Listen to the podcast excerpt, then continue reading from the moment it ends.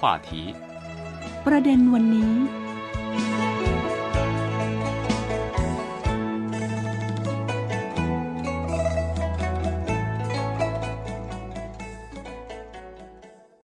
สวัสดีค่ะ คุณผู้ฟังคะต้อนรับสู่รายการประเด็นวันนี้ค่ะ ซึ่งประเด็นที่อยากจะนำเสนอเป็นพิเศษในวันนี้นะคะ ก็คือ เรื่องของการพัฒนาชีวิตความเป็นอยู่ของประชาชนจีน ให้มีความเจริญรุ่งเรืองกันต่อเนื่องนะคะ โดยเฉพาะ ในภาคส่วนของชนบท ชาวบ้านชนบทของจีนนะคะ จะมีชีวิตที่ดีงามมากขึ้น โดยจีนนะคะ ผู้นำจีนก็เน้นย้ำมาตลอดนะคะว่า การพัฒนาร่วมกันจึงจะเป็นการพัฒนาที่แท้จริง ทุกคนอยู่ดีมีสุขทั่วหน้าจึงจะเป็นความเจริญที่แท้จริงค่ะ ซึ่งก็จะได้ยินรายงานข่าวนะคะ เห็นข่าวเกี่ยวกับ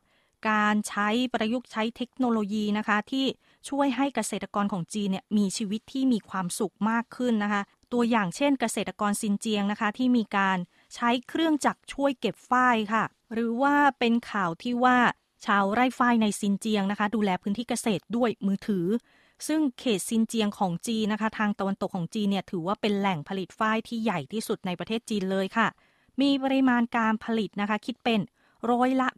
87.3 ของทั่วประเทศ ในปี 2020 นะคะข้อมูล ส่วนในปี 2021 ที่ผ่านมานะคะ เขตซินเจียงมีรายงานว่าพื้นที่ปลูกฝ้ายมีประมาณ 24,800 ตารางกิโลเมตรค่ะ ซึ่งยอดการผลิตนะคะ ก็ประมาณ5ล้าน2แสนตันค่ะ โดยทางการเขตปกครองตนเองชนเผ่าอุยกูซินเจียงนะคะ เคยมีการจัดการแถลงข่าว เกี่ยวกับการทำเกษตรไร่ฝ้ายโดยเฉพาะเลย แล้วก็ได้มีการแนะนำถึงสภาพการพัฒนา อุตสาหกรรมฝ้าย การประกันการมีงานทำของเขตซินเจียงค่ะ ก็มีชาวไร่ฝ้ายแล้วก็ผู้ประกอบธุรกิจที่เกี่ยวข้องนะคะ ได้มาร่วมพูดคุยแบ่งปันประสบการณ์ค่ะ นายอาอูทีเจียง คู่ลาหงนะคะ เป็นชาวไร่ฝ้ายท่านหนึ่งที่ใช้ชีวิตอยู่ในตำบลเหล่าซาวาน เมืองซาวานเขตถาเชิงของซินเจียงค่ะ เขาบอกนะคะว่า การปลูกฝ้ายในปัจจุบันของเขาก็คือมีการใช้เครื่องจักรกลทุกขั้นตอน ตั้งแต่การปลูกไปจนถึงเก็บเกี่ยวเลย ก็ช่วยประหยัดทั้งน้ำยาฆ่าแมลงเมล็ดพันธุ์ เมล็ดพันธุ์แล้วก็กำลังคนค่ะ โดยแปลงเกษตรแต่ละแห่งนะคะ มีการใช้เวลาเก็บเกี่ยวเพียง 2-3 ชั่วโมง ปกติแล้วก็คือ สามารถที่จะดูแลไร่ฝ้ายของเขาได้ผ่านมือถือด้วยสำหรับปี 2021 ที่ผ่านมานะคะ พื้นที่เกษตรจำนวน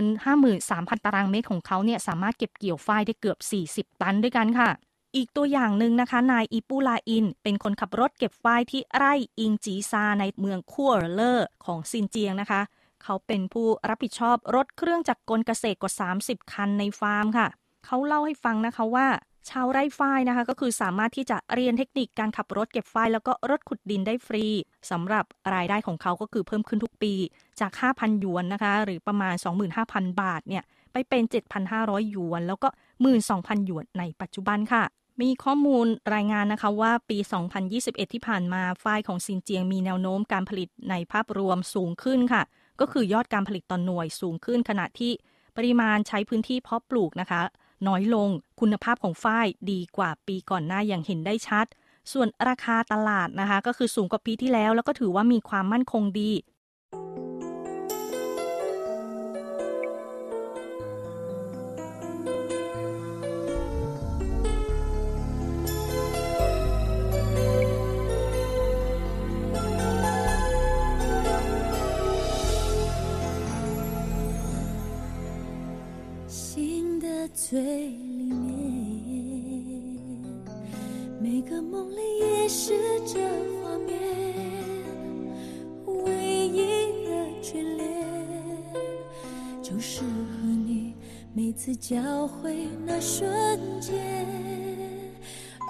爱我一点，因为我有同样的感觉。同样的信念，我的天空一抬头就看得见，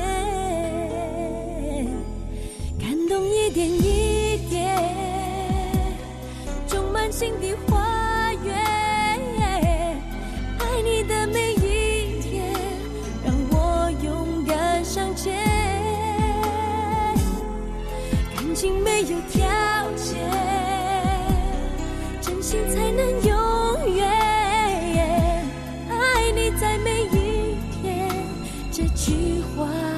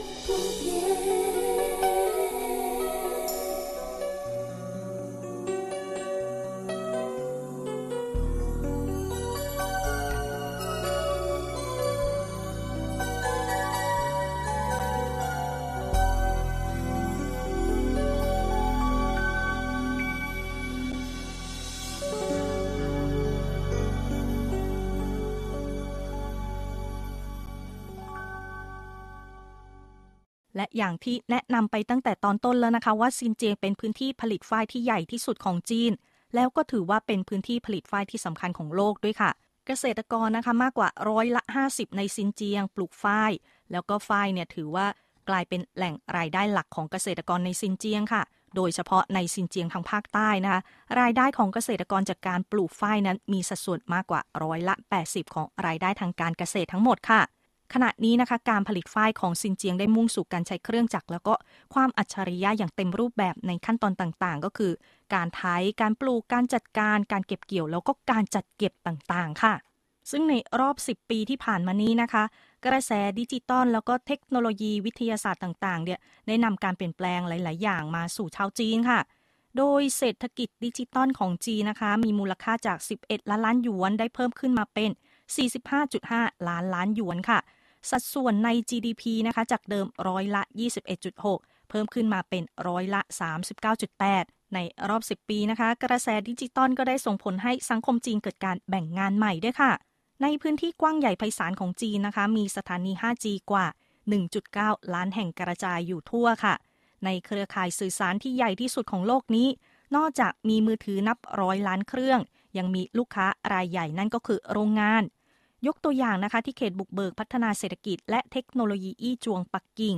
ในช่วงค่ำคืนก็คือโรงงานอัจฉริยะนะคะ ยังปรากฏแสงไฟที่ส่องสว่าง ก็แสดงให้เห็นว่ายังมีการดำเนินการผลิตอยู่ ภายในนะคะมีการติดตั้งกล้องถ่ายภาพที่มีความคมชัดกว่า 200 เครื่องด้วยกัน แล้วก็มีเซ็นเซอร์นะคะกว่า 8,000 เครื่องกำลังการเก็บข้อมูลการผลิตทุกวินาที เครื่องสามารถวิเคราะห์ตัวเลข แล้วก็วินิจฉัยการส่งต่อด้วยตนเองได้ ถือเป็นระบบการผลิตแบบอัตโนมัติค่ะ ที่ศูนย์ Big Data อินเทอร์เน็ตอุตสาหกรรมแห่งชาติจีนนะคะ แพลตฟอร์ม อินเทอร์เน็ตอุตสาหกรรมจีนก็ได้รวบรวมโรงงานดิจิตอลหลายล้านแห่ง มีเครื่องจักรเชื่อมต่อเครือข่ายกว่า 70 ล้านเครื่องด้วยกันค่ะ การวิจัยสภาวะใหม่ในการผลิตนะคะ ได้ส่งอิทธิพลอะไร ต่อประสิทธิภาพการทำงานของเศรษฐกิจบ้างก็คือ เป็นคำถามที่น่าสนใจอย่างมากเลยนะคะ โดยเจ้าหน้าที่สำนักงานสถิติแห่งชาติจีน ได้มีการตรวจสอบสภาพการเติบโตของอัตราการทำงาน แล้วก็การผลิตทั่วประเทศจีนพบว่า จากปี 2013 ถึง 2021 อัตราการเติบโตเฉลี่ยปีละร้อยละ 6.8 นั้น เร็วกว่าอัตราเติบโตเฉลี่ยของมวลรวมการผลิตภายในประเทศที่เป็นร้อยละ 6.6 ค่ะ การพัฒนาเทคโนโลยีดิจิตอลได้นำมาซึ่งการปฏิรูปประเทศจีนในหลาย ๆ ด้าน ให้เกิดประสิทธิภาพได้อย่างแท้จริงค่ะ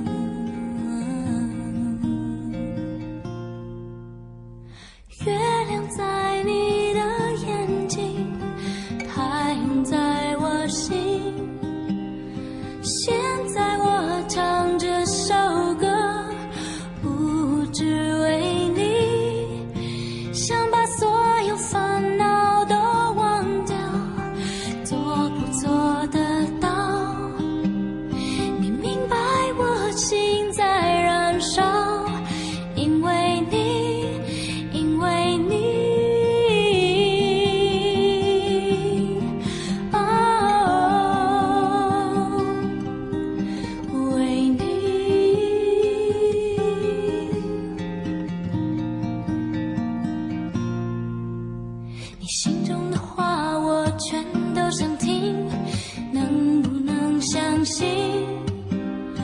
所有的梦里全都是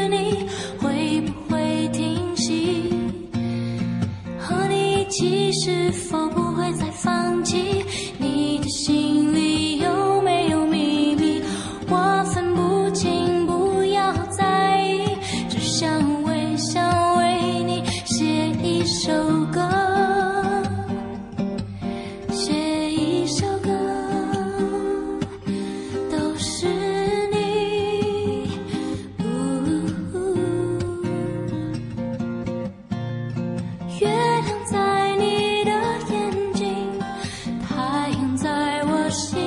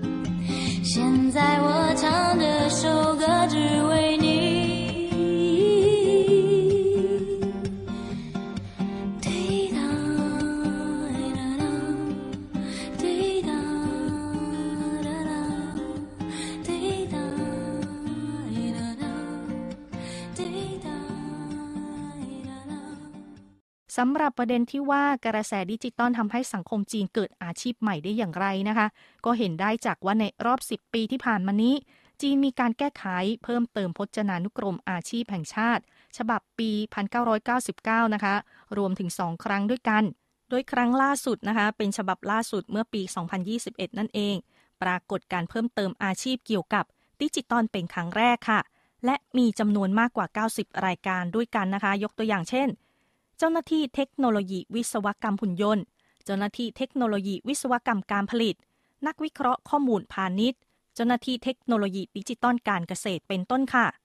จากชื่ออาชีพใหม่ดังกล่าวนะคะ จะเห็นได้ว่าผู้ประกอบอาชีพเกี่ยวกับดิจิตอลของจีนมีการกระจาย อยู่ในห่วงโซ่ต่างๆ ในสังคมค่ะ ทั้งในภาคการผลิต การหมุนเวียนการกระจายจัดสรรแล้วก็การบริโภคนั่นเองค่ะ ก็ครอบคลุมถึงอุตสาหกรรมการผลิตทั้งในขั้นปฐมภูมิ ทุติยภูมิแล้วก็ตติยภูมิค่ะ ยังมีตัวอย่างที่น่าสนใจนะคะ อย่างเช่น คลังข้อมูลการบินของโดรน การเกษตรหลายหมื่นลำของจีน ได้ปรากฏตัวในเขตการผลิตการเกษตรจากใต้สู่เหนือที่จังหวัดปกครองตนเองมองโกเลียปาอินโกเลอร์ เขตปกครองตนเองอุยกูซินเจียงของจีนนะคะ ได้เกิดปรากฏการณ์ใหม่อย่างไม่เคยมีมาก่อนด้วย ในนาไร่ฝ้ายที่กว้างใหญ่ของที่นี่ค่ะ ก็คือ มีคนสองคนนะคะ กับ โดรน 4 เครื่อง แล้วก็อุปกรณ์อัจฉริยะกว่า 300 ชุดทำให้การเพาะปลูก ตลอดจนการเก็บฝ้ายในพื้นที่ 2 ล้านตารางเมตรเนี่ยเสร็จสิ้นลงได้อย่างง่ายได้ค่ะอ้ายไห่เพิงนะคะ เจ้าหน้าที่เทคโนโลยีดิจิตอลการเกษตร เล่าว่าตัวเขาเองเนี่ยตื่นเต้นมากที่เขาและเพื่อนร่วมงานอีกคนนะคะ สามารถเอาชนะซูเปอร์นาฝ้ายพื้นที่กว้างใหญ่แห่งนี้ได้ เขาอยากจะรู้นะคะว่า วกเขาจะสามารถใช้วิทยาศาสตร์ และเทคโนโลยี สร้างสารรค์สิ่งใหม่ให้กับการเกษตรของจีนได้หรือไม่ค่ะสำหรับโดรนหวานเมล็ดพันธุ์ไร้มนุษย์ควบคุม ที่ทำงานด้วยความแม่นยำสูงนะคะ มีความคลาดเคลื่อนอยู่ภายใน 2.5มิลลิเมตรก็ใช้แท็บเล็ตนะคะ อันเล็กๆเนี่ยสามารถควบคุมการทำงานได้ทั้งในเรื่องของการรดน้ำแล้วก็ให้ปุ๋ยค่ะ เมื่อถึงฤดูการเก็บเกี่ยวนะคะ พื้นที่ปลูกฝ้ายขนาด 2 ล้านตารางเมตร นี้ก็คือเก็บเกี่ยวฝ้ายได้ 700 ตัน การเกษตรที่เคยอาศัยอยู่เพียงวิธีผลิตดั้งเดิมนะคะ ของจีนก็ได้ก้าวสู่ยุคทันสมัย ด้วยความเร็วที่เหนือการคาดหมายค่ะ หลังจากติดปีกดิจิตอลเข้าไปแล้วนะคะ เศรษฐกิจดิจิตอลของจีนในรอบ 10 ปีมานี้นะคะ ได้เพิ่มจาก 11 ล้านล้านหยวนมาเป็น 45.5 ล้านล้านหยวนค่ะ สัดส่วนใน GDP นะคะจากเดิมร้อยละ 21.6 เพิ่มขึ้นมาเป็นร้อยละ 39.8 ค่ะ ปัจจุบันนะคะจากเมืองสู่ชนบท จากสังคมสู่ตัวบุคคล จากออนไลน์ไปสู่ออฟไลน์ จีนได้ก่อกระแสดิจิตอลแล้วก็มีการเติมพลังที่แข็งแกร่งให้กับการพัฒนาเศรษฐกิจในคุณภาพสูงอย่างต่อเนื่องค่ะ ในการประชุมว่าด้วยการค้าภาคบริการ การเกษตรระหว่างประเทศ ซึ่งเป็นกิจกรรมส่วนหนึ่งนะคะ ของงานมหกรรมการค้าภาคบริการ นานาชาติของจีน หรือว่างาน CIPTIS นะคะ CIFTIS ที่จัดขึ้นที่กรุงปักกิ่งเมื่อเดือนกันยายนที่ผ่านมานะคะ นายหมาโยเสียงนะคะ รัฐมนตรีช่วยว่าการกระทรวงการเกษตร และชนบทของจีน ได้กล่าวนะคะว่า จีนทุ่มกำลังส่งเสริมการบริการภาคการเกษตรผ่านช่องทางต่างๆ เช่น การอบรมให้ความรู้ การพัฒนาสร้างรูปแบบใหม่ การขยายขอบข่าย การควบรวมทรัพยากร การจัดระเบียบทางวิชาชีพแล้วก็การสาธิตค่ะ เพื่อที่จะผลักดันการบริการภาคการเกษตรนะคะ ให้มีการยกระดับสูงยิ่งขึ้นด้วย อย่างมีคุณภาพและประสิทธิผลที่มากขึ้นค่ะ you